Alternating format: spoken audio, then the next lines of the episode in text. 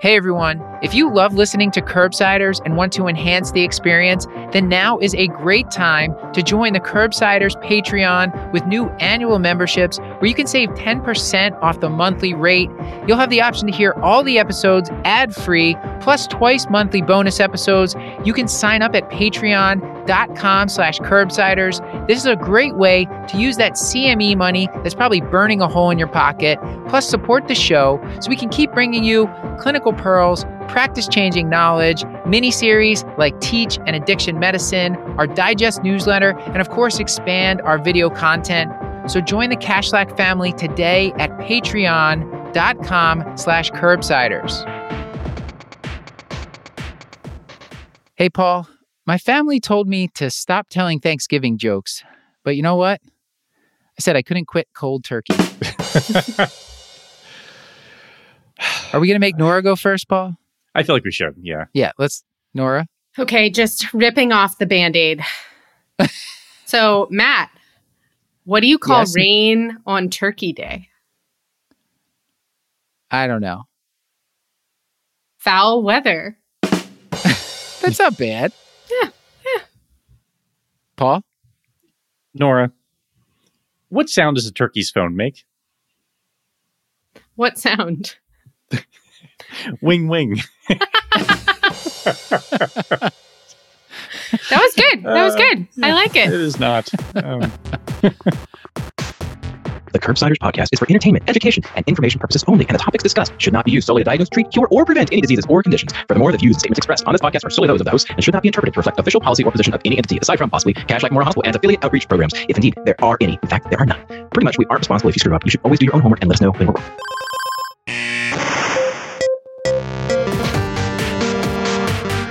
Welcome back to the Curbsiders. I'm Dr. Matthew Watto, here with my great friend and America's primary care physician, Dr. Paul Nelson Williams. Paul, how are you doing? I'm great, Matt. Thanks for asking. How are you? I'm doing great, Paul, because you know, this is a, a digest episode, but you know, it's close to Thanksgiving when this is going to be coming out. So this is like a turf, tofurkey cakes episode. I know it's not your favorite thing, Paul, but uh, I really, I really enjoy the pun in the episode title. So it's, it, yeah. uh, now, Paul, I'm, I'm glad. we have with us a great a great co-host but before we get there can you please remind people what is it that we do on the curbsiders Sure, Matt. Always, we are the Internal Medicine Podcast, and ordinarily we use expert interviews to bring you clinical pearls and practice changing knowledge. Tonight, as you mentioned, we are actually reviewing some of our highlights from the Curbsiders Digest, which comes out, what, twice a month, is it now? Or is it just one time a month? Oh, Just Nora's slacking off because we are joined by Dr. Nora Taranto, who only puts out this voluminous work of current medicine once a month. Um, Nora, how are you? I'm doing great, you know, getting excited for all of the festivities in November and December and the Philadelphia half marathon slash marathon, Is the 18th? 18th and 19th, right? Yeah. Which will have been you know in the past week or two In the at the time that this airs but uh are you are, which are you running the half marathon or the marathon? Or are you just watching? I am running the half. Um, I good choice. I declined to run the full.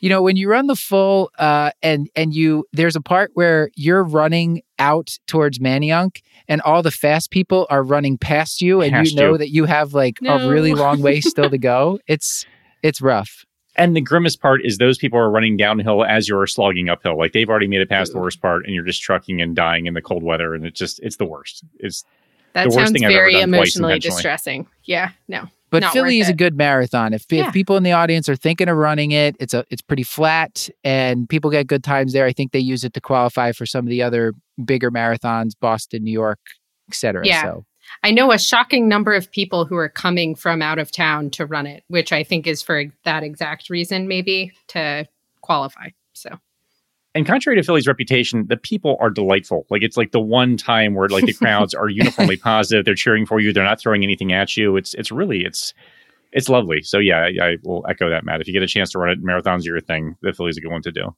This message has been brought to you by the city of Philadelphia. not where all sponsored. us- where all of us live, kind of. and not the Uh, marathon, which I think is paid for by an insurance company, if memory serves. So I Yeah. I think that's right. All right. So we have a lot of great articles to talk about. A reminder for the audience that this and most episodes are available for CME through VCU Health at curbsiders.vcuhealth.org. Also wanted to thank everyone who has signed up for the Patreon, where we're putting out bonus episodes each month where you can get ad free shows. You can hang out on our Discord, uh, hear all about Paul's uh, vinyl that he's been buying lately. Um, and that's at patreon.com slash curbsiders. So with all that uh, preamble, uh, let's let's get into our first article. Nora, you're up first, and uh, tell us the trial name, and then maybe pause to let Paul critique it, and then we can uh, go on.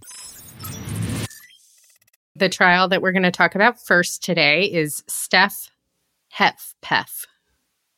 Paul, comments? Yeah, awful. I mean, where? tell me, tell me where the P is. it just Steph. all blends together, you know? well, actually, no. The, the P, I guess, is patience, but like there's a, a T that I guess is smacked out in the middle of semaglutide to make the whole thing work. Like it is just, it's just a mess of an abbreviation. They should be ashamed of themselves. Yep. And there's another one coming that's Step Yeah. HFpEF DM. So don't worry, there's Great. more. Great. Um, So I'm guessing that in that version they have HFpEF and diabetes, whereas in this version they Mm. just had HFpEF. Indeed, that that is one of one of the better names, I guess, in that context that you can tell that one of the inclusion criteria for that trial, which has not yet been published. So we're going to talk about STEP HFpEF to start, which Dr. Alyssa Mancini covered in issue 46. Um, and this is uh, covering uh, randomized clinical trial that was just published in the New England Journal in uh, the last couple of months. Um, this trial uh, looked at uh, population with HFpEF, so that's heart failure with preserved ejection fraction, and obesity, and uh, looked at uh, the effect of semaglutide, a subcutaneous weekly injectable medication, versus placebo in this patient population with heart failure, looking at both symptom improvement uh, as well as weight changes. Those were the two primary outcomes in the trial. Uh, this study was a positive trial. And uh, in the patient population, which was 529 patients who were randomized equally to semaglutide weekly or placebo weekly over a year, we saw that there was an improvement in symptom and physical limitation in the patient population that received semaglutide greater than with placebo. Um, this was based on a Kansas City cardiomyopathy questionnaire clinical summary score, or the KCCQ CSS. There were also improvements in uh, body weight change, greater in the semaglutide group than in the placebo group. And that was um, minus 13.3% with semaglutide compared to minus 2.6% with placebo. So, what do you guys know about the KCCQ CSS? We should point out that you're you're mentioning these the KCCQ and there there was a six minute walk distance and there was you know the the we knew the body weight was going to get low. We already know it works for that, right? So Mhm. that wasn't that exciting. I, they they didn't go after the hard endpoints here. You know Right. the heart failure, hospitalization. They didn't go after death or all cause or cardiovascular death. So I think that's the big glaring thing to point out. Mhm. But the the KCCQ Nora, I, I I'd be curious to see because I, don't know that there's a standard answer to this. I looked up, you know, what is a clinically meaningful difference on the KCCQ. I found uh, one article that was saying uh, seven or greater would be for HFpEF would be considered uh, significant, and nine or greater would be significant for HFrEF. I'm not sure if you found similar numbers or different numbers. Yeah, I've seen five according to some uh, studies, and then ten according to others. And it's it seems plausible that those numbers are different in the HFpEF and HFrEF populations. So I think that's I think that's right. and in this one how what was the what was the difference in that score like did it meet so did it meet significance Yeah, so it met significance statistically, first off, the difference. There was a difference of 7.8 points uh, between the semaglutide and the placebo group. Um, and that was representative of an improvement of 16 and a half points with semaglutide compared to 8.7 points with placebo. And just a reminder for those of us who aren't looking at these scores every day, but um, it's a score spectrum of 100. Uh, and uh, so patients were included if their score was lower than 90 in this study, um, with higher scores correlating with better outcomes. This podcast is brought to you by Uncommon Goods.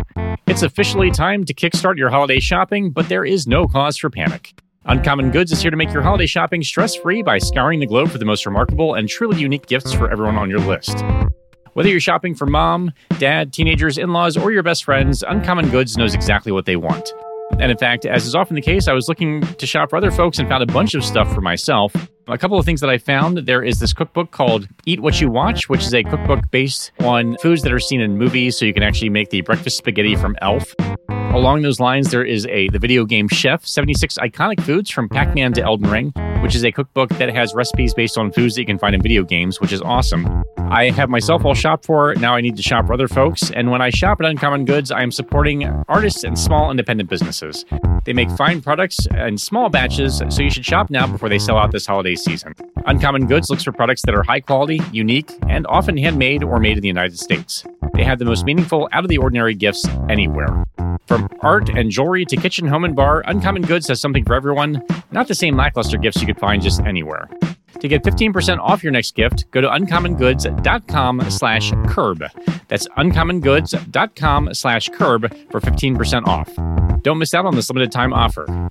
Uncommon Goods, we're all out of the ordinary. So the difference between the groups was 7.8. So that's right Yep. in that range of like what would be considered clinically significant based on previously published things. And then uh, for this for the six minute walk, I looked this up too because I had no idea. And the, the patients in this, it looked like they had 300. They could all walk 300 meters, or the the, the Mhm. mean or the median was 300 meters, and that was for a moderate improvement in that would a clinically significant improvement would be more than 25 meters and then a, a large improvement would be considered more than 50 meters so this they walked about something like 20 meters more Yep. uh, in the in the group that was given semaglutide so not as impressive on that measure but that was one of the things they were touting as like why this was a positive trial Right.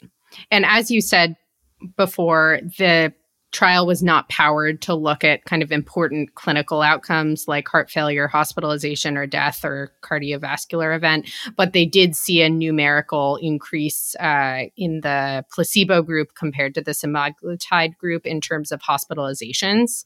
Also, kind of interesting they saw an increase in cardiac event, uh, kind of looking at the adverse events in this population, saw this increase in cardiac events in the placebo group compared to semaglutide. It was almost all, it looked like a combination of heart failure and uh, like exacerbations that were labeled in a couple of different ways, and then arrhythmia, so atrial flutter, atrial fibrillation. But just kind of interesting that that that did seem to be a difference in adverse event profile. Paul anything that jumped out to you in this one Not really, just because it's not that surprising to me. Like I, I, I yeah, we were talking a little bit off air. Like I, I would be curious to know how direct the relationship was between the weight loss and Mhm. sort of the improvement in outcomes, and then also, you know, it's just again not surprising. You know, lower weight means sort of less risk for sort of HFpEF, less risk for OSA, less risk for atrial fibrillation, which which he actually saw an increase in those events in the placebo group. So like these things all kind of line up with stuff that we know already. It's just nice to kind of see it laying out and studied specifically. But I, I would of course be curious to see the hard outcomes that we talked about before. But uh, in, in total, this is not terribly surprising to me, though it's nice that someone studied it. and I thought that the the pathophysiology about how this works too is interesting. Nora, the the editorialist, like there was an accompanying editorial for this one since it was a major study, and they were just talking about how you know a lot of the drugs for HFrEF work by um, adjusting this sort of load to capacity mismatch that exists. You know, sort of the mechanical issue that exists with HFrEF, but the fact that like SGLT2s work on HFpEF and GLP-1s, if, if GLP-1s show that they work in both, then maybe it's some other thing. It's maybe this, they said maybe it's working on a plethora of metabolic and inflammatory changes that are occurring. And, uh, you know, so maybe it's more of this uh, it, it's not that mechanical level that it's working on. Maybe there's something else going on that we just uh, haven't identified yet. Like it's not all just the weight loss because they they did say with liraglutide they tried to look at that and in, in some calorie calorie restriction studies Mhm. where there was weight loss, they looked at markers of diastolic dysfunction and um, it you know it it didn't seem like it was as as strong as what we're seeing here with this. So maybe there's something different. Yeah, no, it's kind of interesting. It feels like it's in between both of those, uh, where we know that it's metabolic. It has metabolic effects, but it also uh, clearly has more than metabolic effects, or it Mhm. seems to in this context. And so, kind of parsing out what what exactly those are and what patient populations in HFpEF and then in other other uh, contexts these drugs work for is is the question.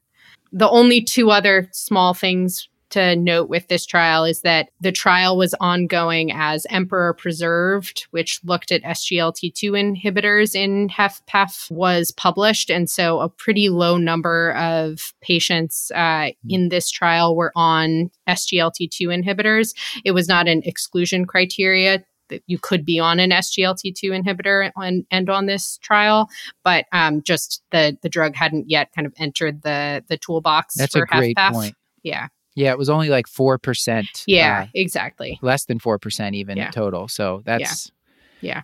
Which I don't think is a limitation necessarily. Like if anything, No. that would kind of muddy the waters that they're on it. So I think it's, Mhm. Yeah. kind of hit the sweet spot to just look at GLP ones in isolation. mhm. anything else, Nora. Before we get to your, I guess we're gonna give a tof- tofurkey cakes rating for this. Um, I guess the only other other thing to look out for is the select trial, uh, which uh, data yet to be published, but the the company that makes semaglutide just published a press release in August saying that semaglutide does appear to reduce the risk of major adverse cardiovascular events uh, in patients with overweight or obesity. So I think uh, that that's probably going to add to our interest in this drug in this context. Yeah, is this practice changing for you? Do you think it's uh, and and how many tofurkey cakes do you give it out of out of five? I do think it's pra- it's going to be practice changing in this population where we don't have that many tools uh, to to treat symptoms or uh, to improve outcomes. Uh, so I think probably like four and a half tofurkey cakes out of five. I can't say I'm going to be prescribing it for this indication all that often, but uh, but I, I am excited to see it prescribed very frequently. Is it okay if I ask America's primary care physician? Is this going to change anything for you, uh, Paul? I mean, only if you tell me what a tofurkey cake actually is. But I mean, it's no, it's, it, you're gonna get me talking. But like the SGLT2 inhibitors, I feel like are medications where the cardiologists often wait for the primary care doctor to start it, and sort of vice Mhm. versa. And as a result, the patient just never ends up getting this very high yield evidence based medication. I do worry about this being in the same kind of category, so it might just heighten my interest in prescribing them and maybe change the way that I talk to patients about it. hmm um, you know, if someone has obesity, it's probably a conversation you should be having already. Um, and then if you have this, if you have comorbid HFpEF specifically, certainly um, that would be just one more reason to sort of be a little bit more, not aggressive, but it's sort of just more evidence to talk to the patient about actually starting this medication. I don't know. What are your, what's your take? These have been around for a while, right? We've been prescribing these for diabetes for over 10 years. I think my my concern is just when you suddenly expand the drugs to Mhm. tens of millions of people, you know, because now like they're just every indication, like like their people are saying they should put these in the water the way they would joke about we should put statins in the water. Statins, yes. Mhm. and I I just am still worried. I'm like I'm just praying that we're not going to find some just like terrible uh, issue that that we overlooked um, that wasn't really you know until you s- spun it out to tens of millions of people that that then becomes apparent. But as of right now, I mean, you know, I'm cautiously optimistic. I would like to see a bigger trial of this. This was a small trial. Yeah. I'd like to see the hard endpoints. You know, make sure that those are improving too. I think they probably will. And again, like you said, Paul, I don't know how much of this is just that the person was just, you know, losing weight, maybe eating less of bad Mhm. things that were causing inflammation and, you know, exacerbating their heart failure. So maybe, you know, I don't know how much of this is that, but I think in general, um, these medications are, you know, this these are like the blockbuster drug of the 2020s for sure. It does feel hauntingly like the statin conversations Mhm. back in the, the 20 aughts where we're like, what about statins for COPD exacerbations? or how about statins for this? Or like, you were just kind of like throwing at everything to see what it stuck. And like, we were just, we were so excited about them as a class of medications. And then the same sort of pleiotropic hand wavy conversations, like they do something. Yeah. So like it's you know, like, it feels very much the same. So hopefully we'll kind of settle out and actually, as the evidence grows, have very specific indications Yeah. for them as opposed to the everything we're trying to make them work for right now. Uh, yeah, I mean, I, I think you can wait until uh, they get an official Mhm. approval for heart heart failure with preserved ejection fraction before you start, you know, pushing it for that indication. But most Yeah. of my patients in this boat either have diabetes or obesity, so you could prescribe it for those indications and not feel bad about it. And this is, That's right. you know, it seems like it's certainly safe in heart failure right now, so I think we can go with that. All right. Well, I, I think that warranted a bigger discussion just because it's such a hot topic and people are Mhm. asking like every uh, mo- like every other office visit, someone asking me about uh, semaglutide. So better. Yeah, I feel like wi- whereas with the SGLT2s, there was kind of hesitation, especially with the like genital uh, candida infections, kind of the black box warning. Whereas this, to to some extent, except for the scarcity of the drug, like people are really excited about. Um, and so I I do wonder whether there will be more uptake because of that. Actually, This podcast is brought to you by Locum Story. What has changed in healthcare? The opportunities, the lifestyle, and probably you. Your needs, wants, and goals are probably different than they were five years ago. Now's the perfect time to explore locum tenens opportunities and see how it might fit into your career story. There's not a one size fits all solution for everyone, and the variety of opportunities might surprise you. Start your research at locumstory.com, an unbiased educational resource about locums tenens. You'll hear firsthand stories about the many different reasons why physicians choose locums and how it works for them. The Locum Story website has the tools that you need to explore locums pay and demand for your specialty and compare different locums tenens agencies. There's even a simple quiz to see if locums is right for you. Locums could be an essential part of your career that adapts to your needs. Do your own research at locumstory.com. We're going to be talking about tricyclic antidepressants uh, for irritable bowel syndrome, Paul, IBS. And this is the Atlantis trial. Paul? Yeah, well, say what it stands for because I think this is important to see how they got to Atlantis. okay, so this was by Ford et al. And this is amitriptyline at low dose and titrated for irritable bowel syndrome as second line treatment in primary care, a randomized double blind placebo controlled phase three trial published in The Lancet in 2023. Yeah, no, I, I mean, I think if we were being honest with ourselves, this would be like the what Aldat Fibs six foot trial. Like, so it's just, I mean, it, it, this is tortured. I, whoever came up with this should get millions of dollars. It's awful. I love it. So congratulations to the team that, that wrote this. I do like Atlantis. I mean, Atlantis. I'm I'm a fan of Atlantis. Sure. agree. Uh, it's a cool word. what, what red blooded man isn't a fan of Atlantis, though? The Lost City. Uh, so this trial, it was it was a relatively small trial where this was one where, one of those ones. It was done in uh, in England. They sent out like fifteen thousand uh, invitations to patients to you know if, to see if they were interested, and a little under thirteen hundred patients said they were interested, and they ended up narrowing it down to uh, 463 patients who were enrolled in the trial, and they split them between either placebo or low dose amitriptyline. The amitriptyline was started at 10 milligrams, and over the over three weeks, it could be it could go up to a 30 milligrams as the as the maximum dose in this trial. And they were following people with this IBS uh, severity scoring system, IBS SSS, uh, which was the score. This is a scoring system. It goes up to 500.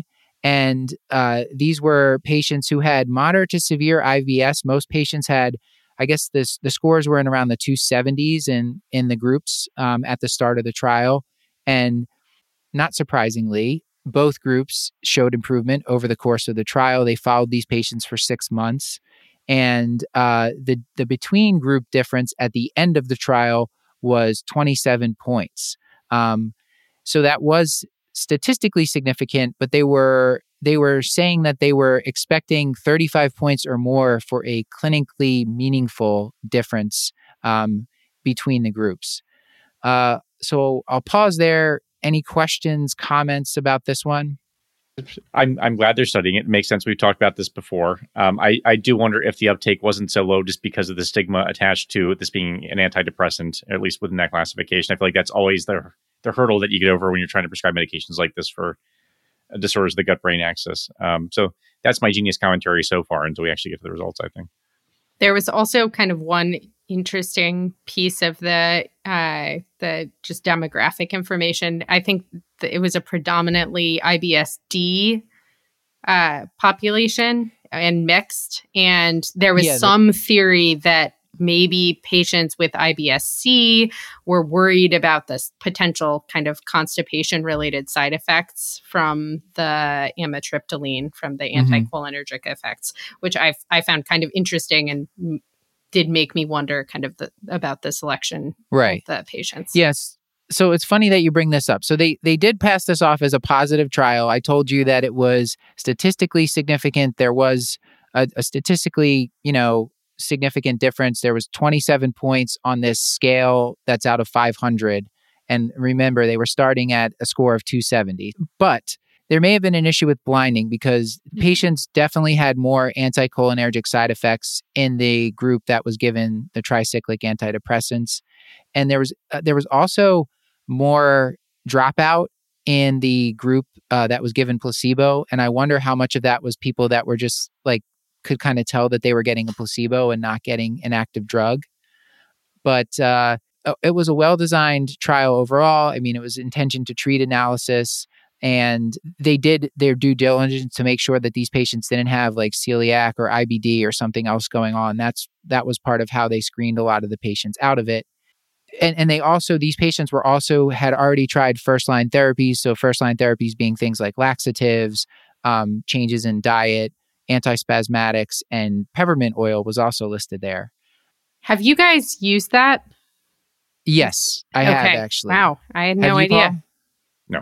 No. No. So there's okay. We talked to uh, do- the great Dr. Iris Wang.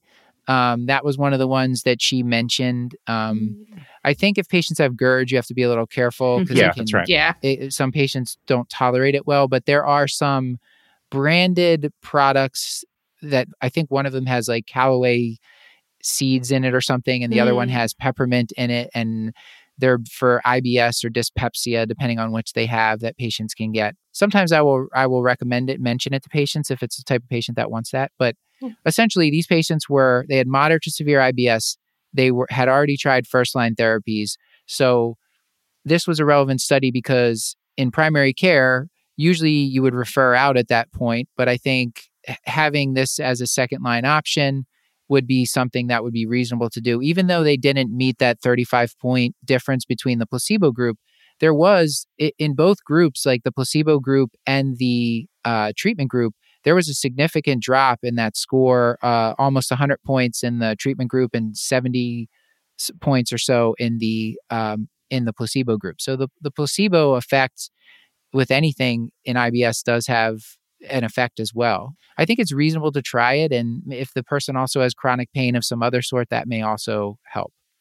Typically, if I'm reaching for a TCA, I'm trying to kill two birds with one stone. So I might have a migraineur with insomnia, or I might have somebody who has anxiety, maybe some neuropathic pain. And so I think what's interesting in this particular trial is that the baseline presence of depression had no impact on treatment response, and that that also treatment did not improve the somatoform or the depression score. So even though I'd be like, maybe I'll just try to get kind of two things here with one medication. Might be the reason I reach for that. Actually, this trial would maybe say that's not the way to think about it necessarily. So I, I thought those results were fascinating and they kind of negated mm-hmm. the way that I tend to think about using TCAs.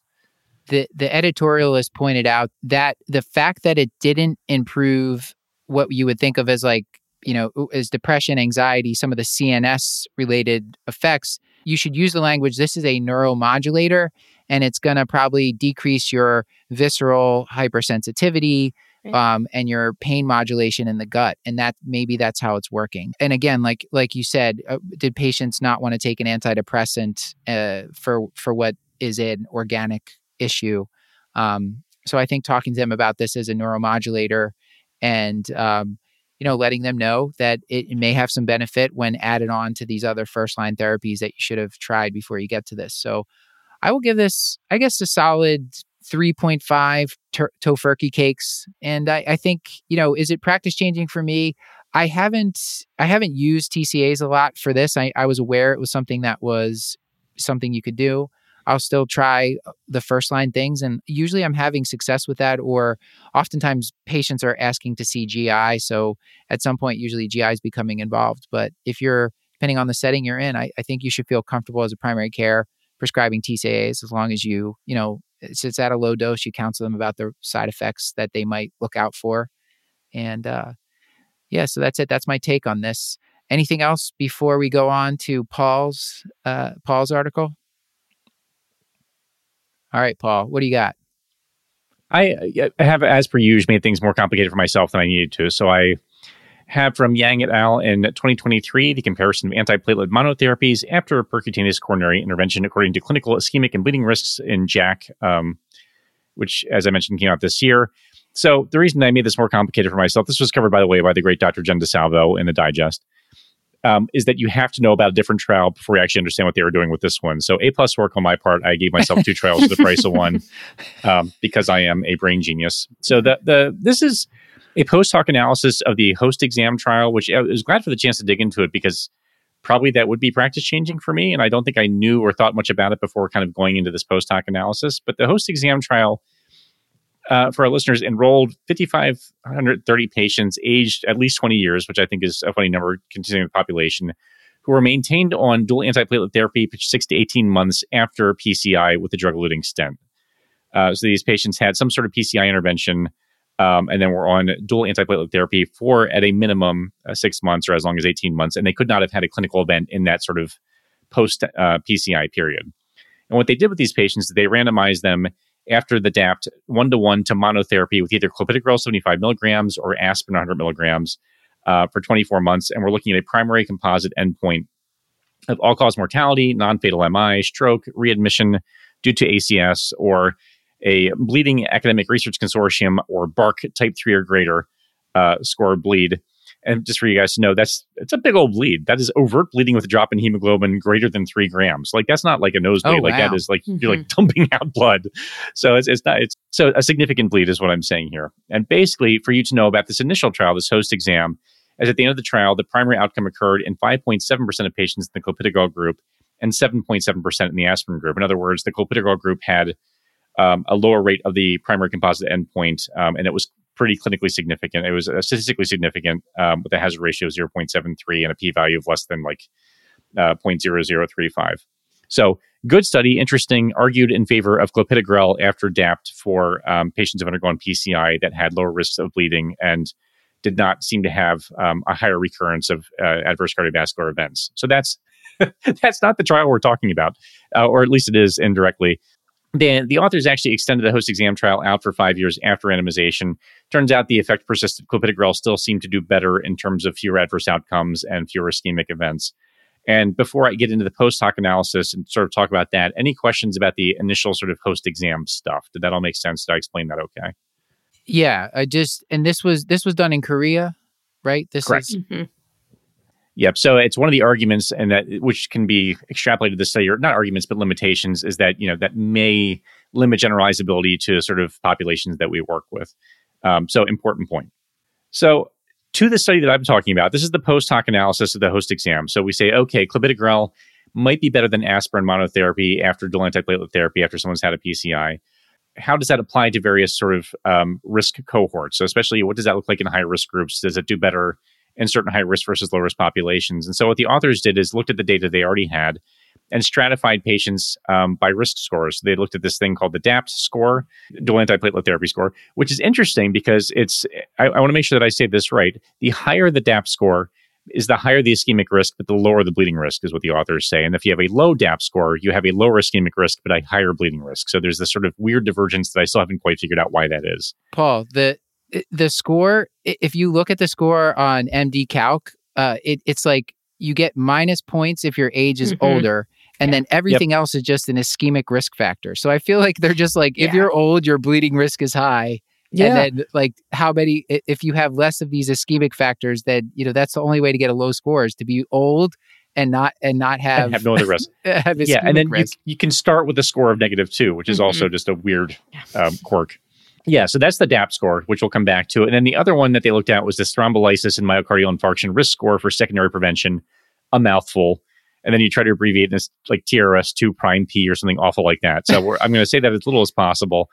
But that's a score which is basically used to sort of predict recurrence of cardiovascular events. And it's based on age greater than 75, presence of diabetes, high blood pressure, current tobacco use, um, sort of all the ACVD risks that you would expect. And so looking at these risks and sort of risk stratifying the patients in this HOST-EXAM trial, basically what they found is that the clopidogrel effect was fairly consistent across all these sort of risk strata. So if you had this high TRS risk score, which means high clinical risk, you had a lower primary composite outcome with clopidogrel compared to aspirin monotherapy. Same goes for low risk by that score. And then if you look at the DAPT score, if you have a high ischemic risk and a low bleeding risk, you did better with clopidogrel, so you bled less and you had fewer ischemic events. And if that score was low, meaning a lower ischemic risk but a higher bleeding risk, you still did better off. And in, in fact, in the high TRS strata, so if someone has a high risk of clinical events, they found that patients in the aspirin group had like, I think there were like nine hemorrhagic strokes, or maybe there were eight hemorrhagic strokes in that group, but something close to that, compared to clopidogrel um, in that same group that had zero uh, hemorrhagic strokes. So it, it, just kind of reinforced the fact that there's probably a lower risk of intracranial bleeding with clopidogrel compared to aspirin therapy. So in sum total, and then I'll let you guys ask your questions and, and, just make sure I explain this correctly. It seems like low risk, high risk doesn't bleeding or ischemic events. Clopidogrel just seems to be better than aspirin at least in this post hoc analysis of this trial that looked at that exact same thing after someone has already undergone dual antiplatelet therapy following PCI. So a lot of abbreviations, a lot of words that I just put out there. Someone asked me a question or say something, so it's not just me for like five straight minutes. Nora was this talked about in your hematology oncology fellowship, you know, world of blood I I think uh, that's a great question. So we we often are at odds with the cardiologists uh, about uh, which agents to use and whether to use antiplatelet therapy at all. So um, this was not actually talked about in our conferences the last few months, but this is kind of an ongoing conversation uh, in and around the dual antiplatelet uh, kind of duration of therapy conversation, which was uh, one piece of this that I think they looked at as well. And they found that uh, kind of regardless of how long you had been on dual antiplatelet therapy, the benefit to clopidogrel was was the same that remained um, over aspirin. So that was kind of an interesting and I think probably important other analysis that they did and that yeah the the hemorrhagic strokes uh, component was was quite concerning and uh, a little bit surprising to me that it was so skewed in one direction over the other. Yeah. Yeah.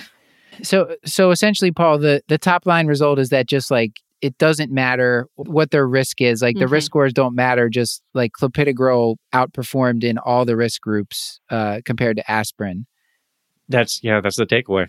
And this goes back because we were eh, digging into this. There there was the you mentioned HOST-EXAM, and then like in the 1990s there was the CAPRIE trial where they looked at clopidogrel versus full dose aspirin. And there it outperformed it better as well. But back then, clopidogrel was still uh, was not generic yet, so it was still you know cost prohibitive, and it wasn't I think that much better that right. everybody just had to do it. And so I think that's where we've been at. But now the it seems like the evidence has accumulated that the P2Y12 inhibitors are better, uh, or clopidogrel specifically, um, in, in in the HOST-EXAM that we're talking about here. And you know, Paul, what in the back of my mind, because you always hear people talking about clopidogrel has to be converted from a prodrug into the active, and mm-hmm. they always they talk about like these certain medications that affect the metabolism and certain genetic um, like loss of function mutations or gain of function mutations, and they actually did that TAILOR-PCI trial um, which was published sometime in 2020, where they actually tried to look at the genetic mutations and said, like, is this something we should be looking at, and does is this going to improve outcomes? And in that one, it didn't improve outcomes. So I guess that's why we didn't we don't do this all the time.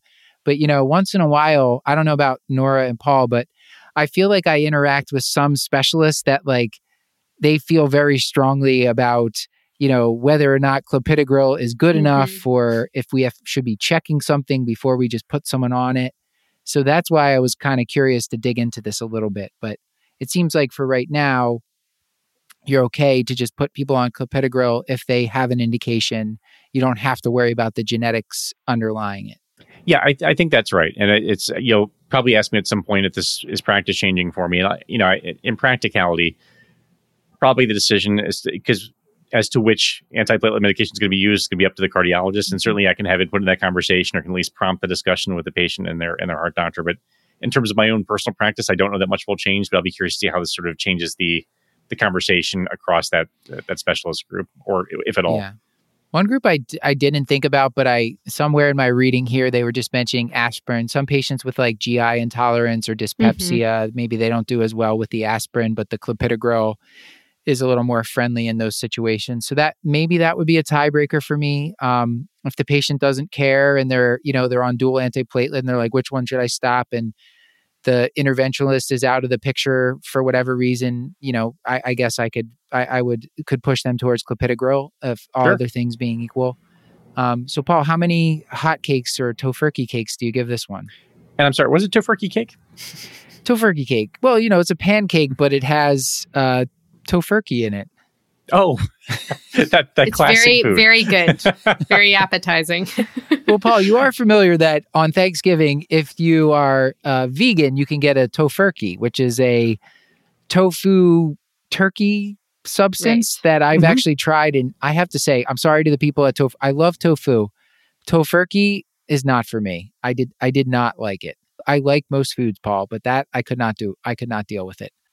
Well, with that, um, yeah, I'll, I'll do like three and a half, I guess. You know, this is a post hoc analysis. If I was doing the HOST-EXAM trial proper, I would probably actually give it like a four or four and a half. But the fact that this is sort of like the risk stratification and just give me an excuse to go back and dig into an older trial, I, I think this will probably give me like three and change of a tofurkey cake, even though I, I don't feel fully satisfied with the answer you gave me as to what that is. so I, I think this will contribute towards what will ultimately be some practice changing data, but maybe we're not quite there yet. Now it's time to move on to the part of the show where we're just going to run through some hot takes, uh, a couple shorter takes on some recent articles. Nora, you're first. And do you have a clever name to, to run by Paul? I always do, uh, and I'm very curious for his his insights into this one. So the trial we're going to be talking about now is called Reprieve. Paul, what do you think? I mean, I think that largely depends on how they derive reprieve. So what tell me tell me the full trial name and how they tortured this Yeah. poor acronym out of it. And we've we've confirmed now that the way Paul judges the trial names is based on the derivation, which is not how everyone judges trial names, but What so now now before you tell me the trial so what other metrics are we talking about then? Like otherwise we're just picking random words out of a dictionary that we like and just Fun capitalizing names. Yeah, that's that's what I, I that's what I would do. it's Yeah, too all right. logical. Okay, it's so, too yeah. logical. Um, Tell me how we got to reprieve. Yeah. Okay. So the official title on clinicaltrials.gov is These people get paid to write this stuff, you know? Know. Like this is Yeah. what their entire like jobs are based on is actually scholarship. And if we're just making up words. Yeah. Sorry, what is it?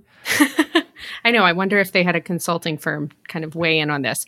But um, the name is Randomized Trial to Prevent Vascular Events in HIV or Reprieve, which does not have pitavastatin in it, unfortunately.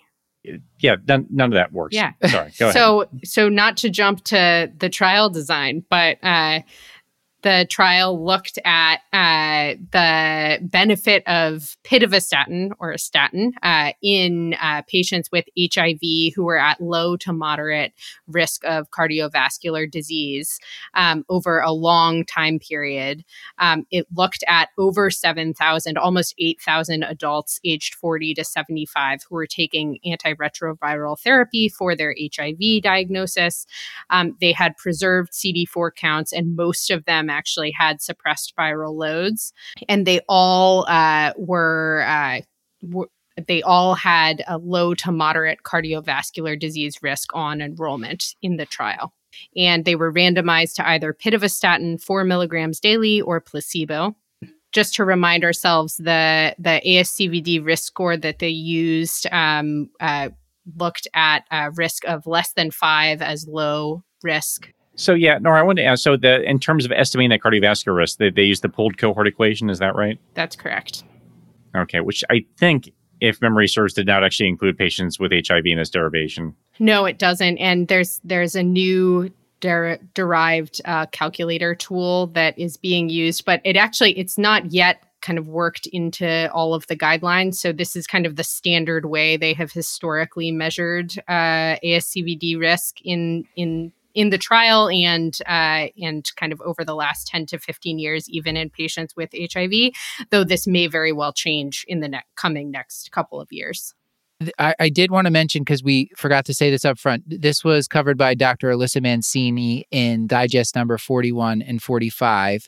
And the reason they're looking at statins for um, prevention of cardiovascular mm-hmm. disease and HIV, it's it's correct me if I'm wrong, Nora, but even if patients have a suppressed viral load, they they're on ART, uh, they they still have a higher cardiovascular risk than you know other people of the same age without hiv right?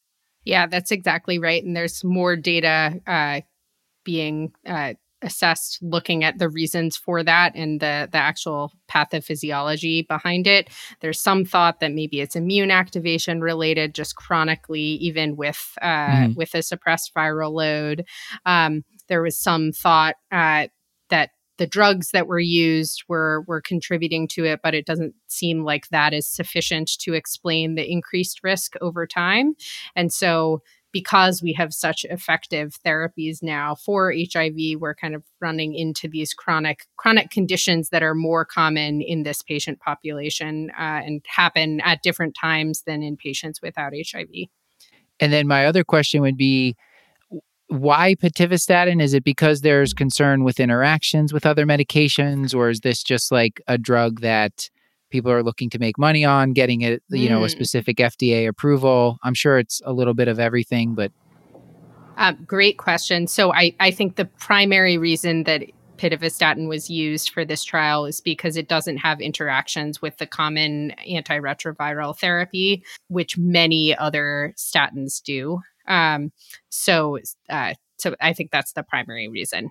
So, is this practice changing for you? Yeah. I mean, how are the number any numbers needed to yeah. treat or things like that you wanted to point out? And yeah, you know, what so, do you recommend to the audience? So, I think we covered it actually twice in the digest. Once when the press release came out in the spring, uh, because the trial was actually stopped early for efficacy, which mm-hmm. doesn't happen all that frequently. And this was at a median follow up of 5.1 years um, in this patient population. Uh, pa- patient population of uh, over 7,000 patients. And this was because at their interim analysis, they saw that the primary outcome, the major adverse cardiovascular events, uh, were significantly lower in the group that had received pitavastatin uh, compared to the placebo group. That was uh, that aligned to 4.81 per a 1,000 person year events compared to 7.32 per a 1,000 person year events.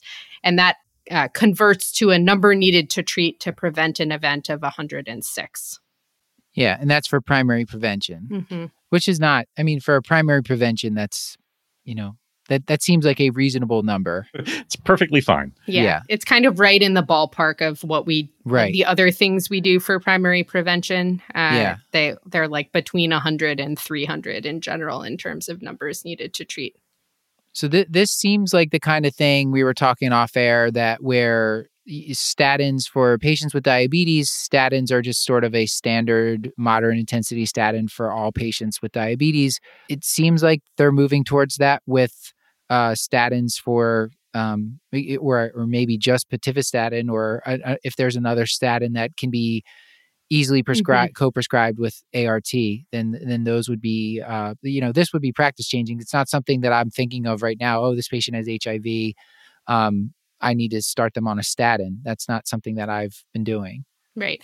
I yeah, I think I think it I think it shows uh, that there's benefit even in the lower risk cohort within this study. Um, and so it's worth probably thinking about starting and a statin or at least having a conversation with patients about uh, about starting one even in in a group of patients that you wouldn't necessarily based on their ASCVD risk otherwise be thinking about it.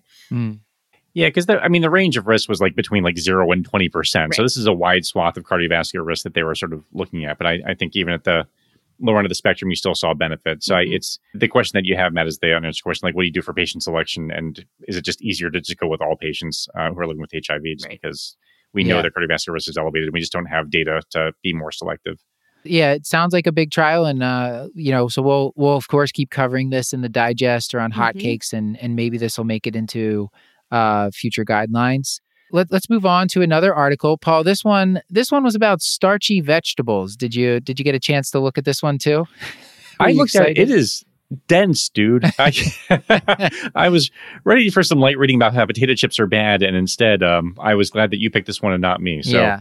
So this was maybe you'll covered, tell me what this is about because I had a hard time teasing things apart. Right. So I found out about this one because it was covered by Hannah Smith in the Digest number 46. And this was by Wan et al., the association between changes in carbohydrate intake and long term weight changes. This was a prospective cohort study.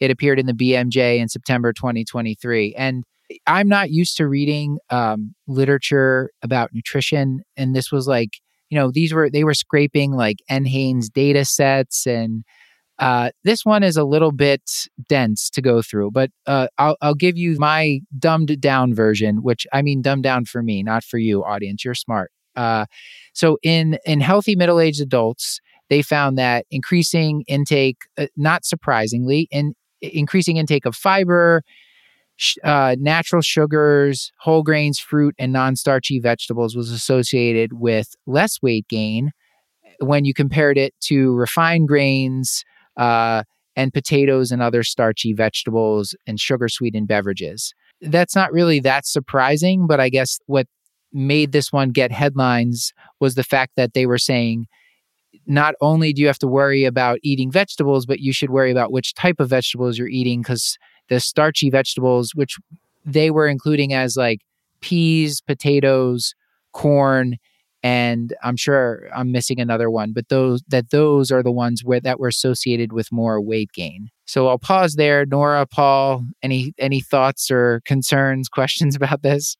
I, I agree that most most of it seemed relatively obvious, um, and and it seemed like the the overarching message was that the fried potatoes are the worst, number one, and then uh, beyond that, trying to limit limit some quantities of these starchier starchier products and Mhm. balancing it out with better things like whole grains is uh, is the most specific recommendation we can take away from this. Yeah.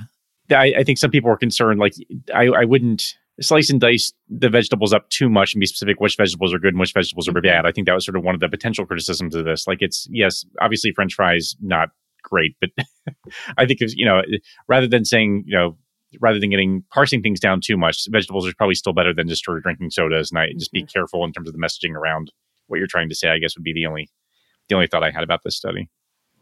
Yeah, this was a, a hard one. They, they were saying, let's say, every extra 100 grams of starch that someone ate over a four year period, they would gain an extra 1.5 kilograms. And that's 100 grams per day of starch, which is a lot. I mean, that's that's a lot. Uh, you know, we talked about, we've talked about carbs a little bit recently on the show. So, like 15 grams is like a serving of a carb. So, when you're talking 100 grams, that's several servings. So, yeah, people that It's are at least two. yeah.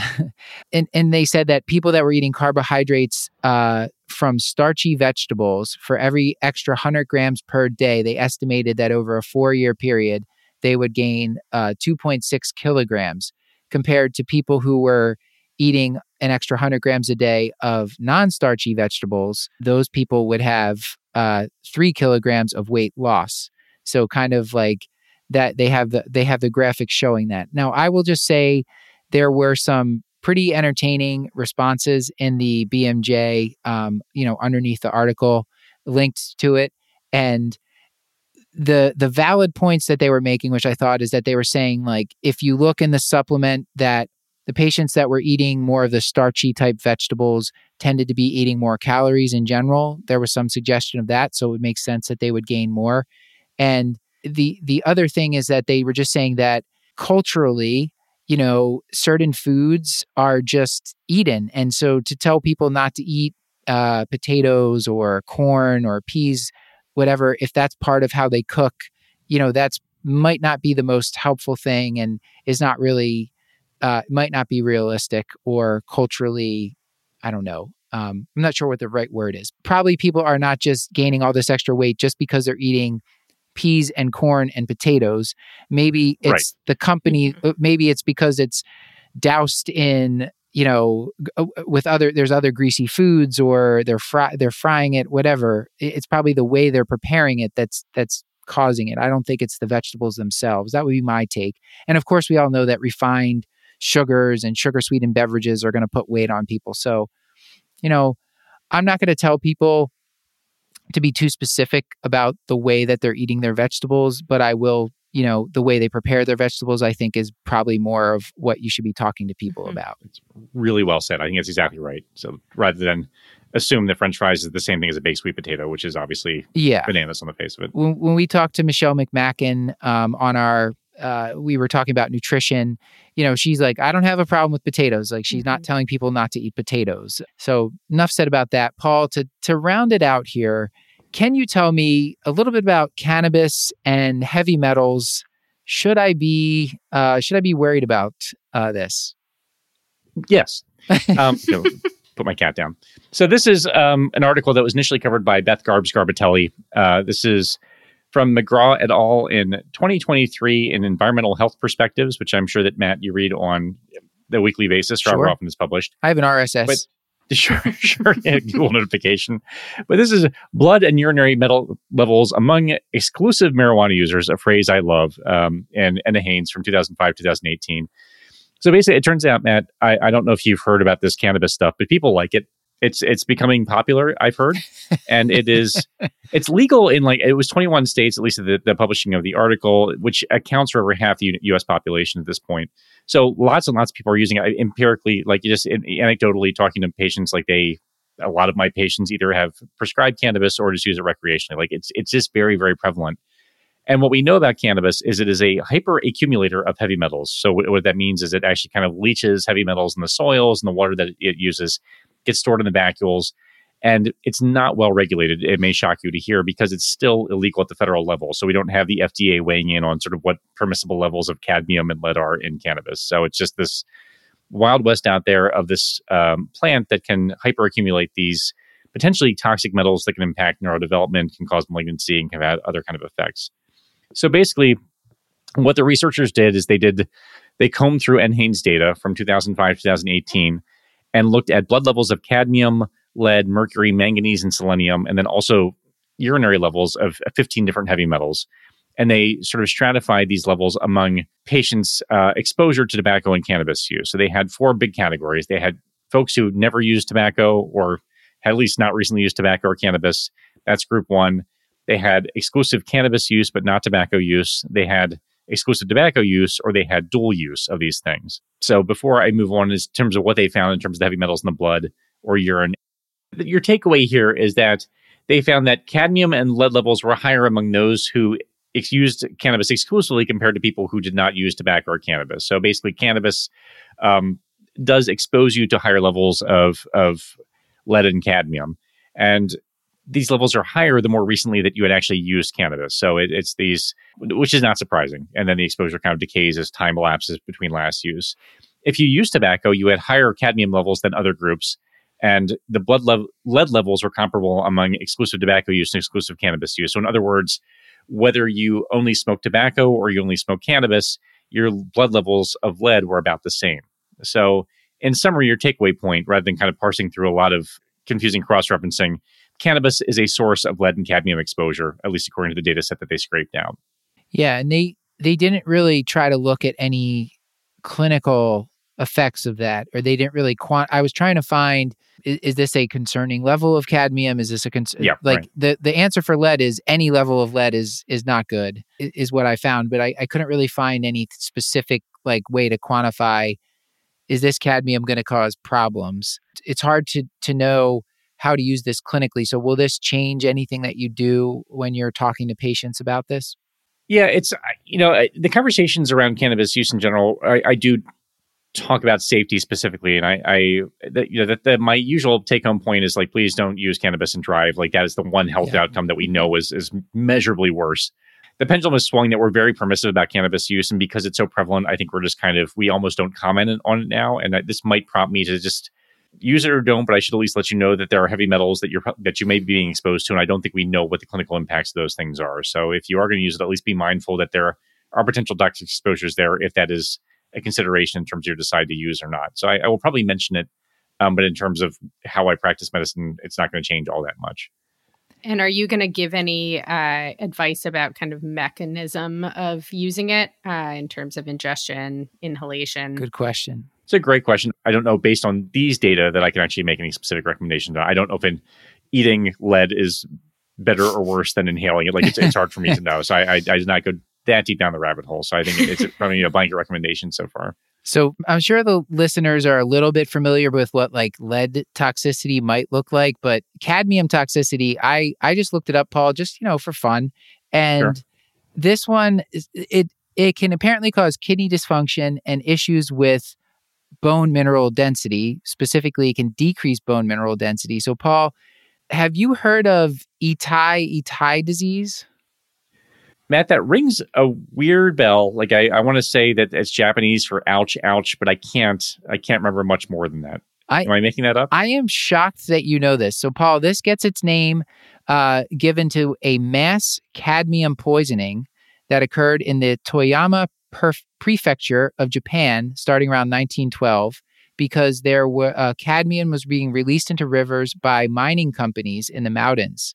And oh people oh were getting this just terribly painful disease where their back they were having back severe back pain and joint pain and it was related to this uh, cadmium toxicity.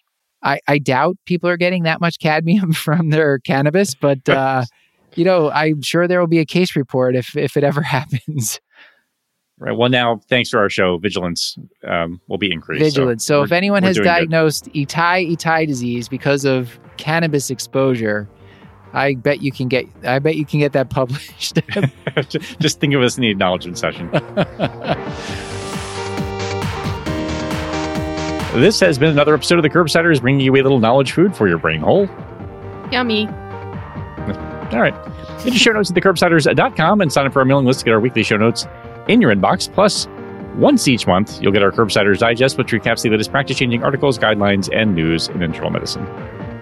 And we're committed to high value, practice changing knowledge. And to do that, we need your feedback. So please subscribe, rate, and review the show on YouTube, Spotify, or Apple Podcasts. It really does help people find the show. You can also send us an email at askcurbsiders at gmail.com. A reminder that we have a Patreon if you want to get bonus episodes, ad free shows, hang out on our Discord. That's patreon.com slash curbsiders.